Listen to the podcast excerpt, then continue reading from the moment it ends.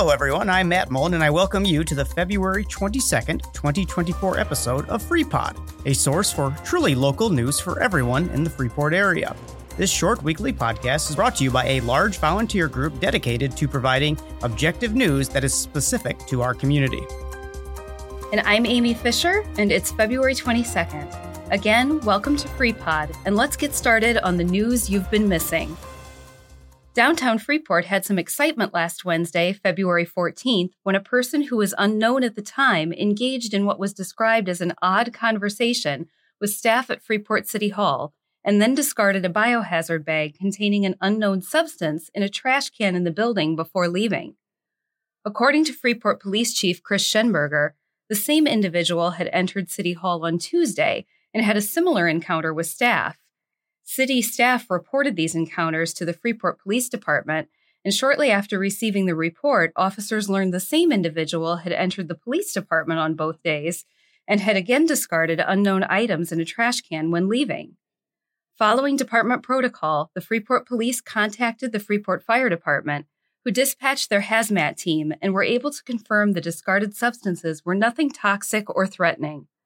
Both City Hall and the police department facilities were briefly closed to the public until the situation was under control. The police department was able to identify the person of interest who has been interviewed. There was no threat to the public, and FreePod thanks our first responders for their quick action. Chronic absenteeism, which is defined as missing at least 10% of school days, has nearly doubled in the Freeport School District since the pandemic. In 2019, the Education Advisory Board Reported to Freeport schools indicate 16% of students were chronically absent, while in 2022, the same report showed that the number increased to 33% of students. In an interview with Superintendent Ana Alvarado on February 12th, she noted that the most recent total attendance rate for the district was 90.7%, just below the state average. Alvarado cited reasons for chronic absenteeism, including family economic factors, parental job situations, and access to health care and appropriate nutrition. Safe routes to school and school safety can also affect attendance. She also said there's a much greater need for mental health and trauma services for students since the pandemic. Alvarado went to explain that the district's attendance improvement efforts focus on prevention, not intervention. Every school in the district has a school improvement plan that includes attendance. She said all staff are mobilizing on this issue and utilizing data to identify the root causes of absenteeism and address the causes. Strategies include proactively addressing attendance issues, ensuring a parent home school connection, looking for ways to incentivize attendance success, and offering resources that ensure access to resources like school tutoring and transportation support. Freeport is not alone in this effort, as data from the U.S. Department of Education released in December shows that almost 15 million students, or nearly 30%, were chronically absent in the 2021 and 2022 school year. Freeport High School was proud to chalk up a number of wins at Illinois High School Association competitions after already successful seasons. The Freeport Middle School dance team qualified and competed at state finals in Springfield and took sixth place in both the lyrical and hip hop categories in the junior high division. We've listed all 13 team members online in the print script for this episode. The Freeport speech team boasted several wins at the state speech competition, Rachel Sadal was the school's top performer, placing eighth in original comedy. Maya Ortiz placed 15th in dramatic interpretation. Max Krasminski placed 16th in original oratory, and Nathan Redmore placed 17th in informative speaking. Nathan followed in the footsteps of his older brothers, Noah, who placed in humorous interpretation in 2022, and Jacob, who placed in extemporaneous speaking in 2018. We are also proud of competitors from other Freeport area schools, including Pearl City seventh grader Hendrix Feld, who won the regional spelling bee. In sports competitions, two Freeport High School girls competed as individuals at the Girls State Bowling Competition at Cherry Bowl in Rockford. Senior Cameron Plowman finished 20th and rolled an average of 202. Fellow Lady Pretz competitor DM Beach, a junior, rolled an average of 199 and finished 29th. Still in competition, Freeport girls wrestler Cadence Didich won first place at regionals and will be headed to state this weekend. And of course, there was really exciting news last week after Auburn lost to Guilford 54 72 and Freeport won against Belvidere 60 to 33 on Wednesday the 15th, putting the Pretzel Boys varsity basketball team in a tie for second place with Auburn in the NIC-10 conference for the first time in 20 years. They started in the regionals playing Boylan last night. As we reported last week in the story that came to us from the journalism class at Freeport High, Coach TJ Jackson has a lot of confidence in the basketball team. And so do we. Go Pretzels! Freeport has been granted $75,000 to develop a plan for a river park and river walk along the Pecatonica River from Tutty Baker Park to the Hancock Street Bridge. The goal is to connect downtown businesses to the river's natural attributes. Various stakeholder sessions have been held, and on February 15th, the public was invited to two sessions at City Hall to provide input.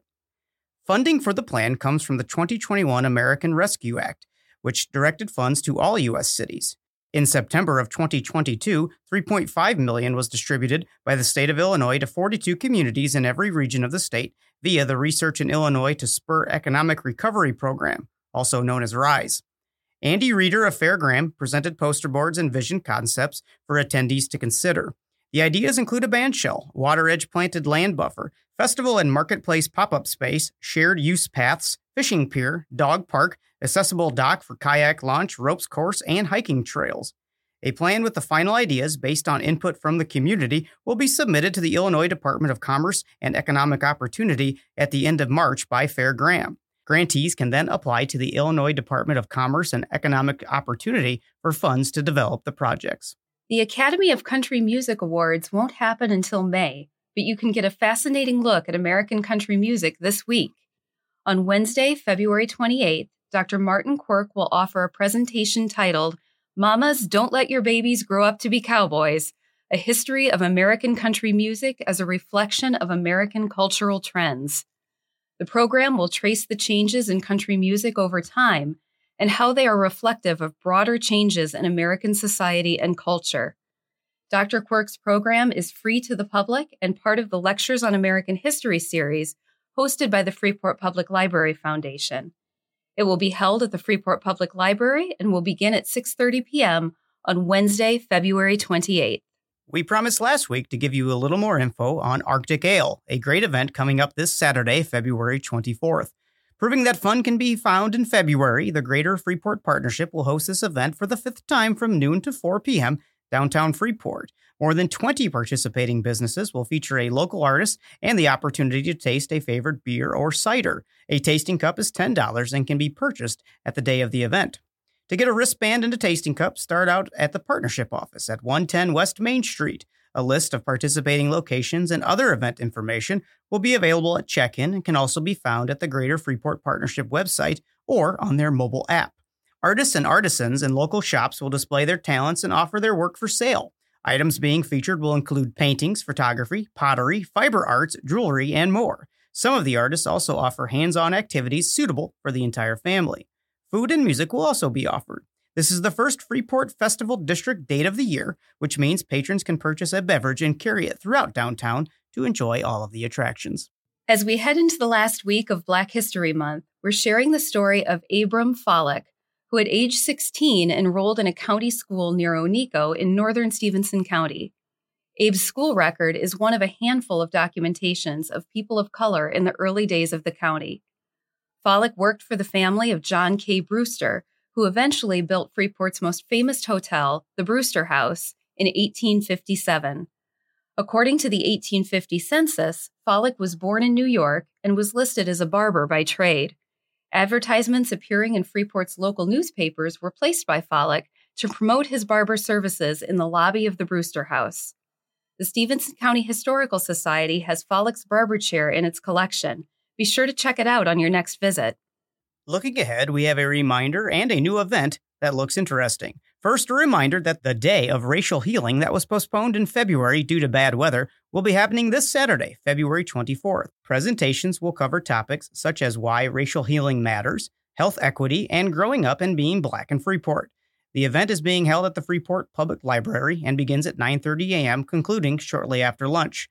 The community-wide coordinating committee hopes to see you at the Freeport Library at 9:30. Secondly, next Tuesday, February 27th, the League of Women Voters will host a presentation by Matt Harvey of the Citizens Utility Board, also known as CUB. CUB is a nonprofit organization that fights for consumer utility rights and interest in Illinois. Harvey will review plans for rate hikes by companies, as well as proposed legislation to limit their ability to raise prices in the future. There will be opportunity to ask questions and discuss concerns. This program will also be held at the Freeport Public Library and begins at 6:30 p.m. on Tuesday. Local author Adam Madero will launch his new book of short stories, Songs to Dream By, next Tuesday, February the 27th at Eilert's. Community members are invited to attend from 5 to 7 p.m. when Adam will sign books, answer questions, and read from one of his stories. His debut effort includes eight stories that, according to one reviewer, encapsulate the author's eclectic versatility. Some stories are haunting and others are playful, but every single tale in the collection lingers long after you close the book. A Stephenson County board member, teacher at Highland Community College, and Eagle Scout, Adam is excited to add published author to his resume and share his new project with Freeport. If you can't make the book launch, you can find Songs to Dream by online or from the publisher 1016 Press. And finally, for all you Packer fans out there, Landon Keister, son of Freeport photographer Kurt Keister, is hosting his fourth annual Green Bay Packers clothing sale this Saturday, February 24th. Landon, who works in the equipment department for the Packers, graduated from Aquin High and Highland Community College here in Freeport, as well as Clarke College in Dubuque. His sale will take place in his dad's photography studio at 26 West Main Street in Freeport from 8 until 11 on Saturday morning. For all the Green Bay Packer friends and family out there, here's a great chance to pick up official Packer merchandise. Time's up for this week, but tune in again next week for more about Freeport businesses, city plans and progress, area rewards and recognition, local impacts of state and national news, and more. As we've said before, FreePod couldn't come to you without the help of many local supporters. As always, we're especially appreciative for the Mass Communications Department at Highland Community College for all of their help producing this podcast, and to our many liaisons and reporters for the time they volunteer to bring the news to you. Thank you, Highland and Team FreePod. Again, I'm Amy Fisher, here with Matt Mullen, and we hope that you'll check back next week for more news you've been missing. Thank you for listening.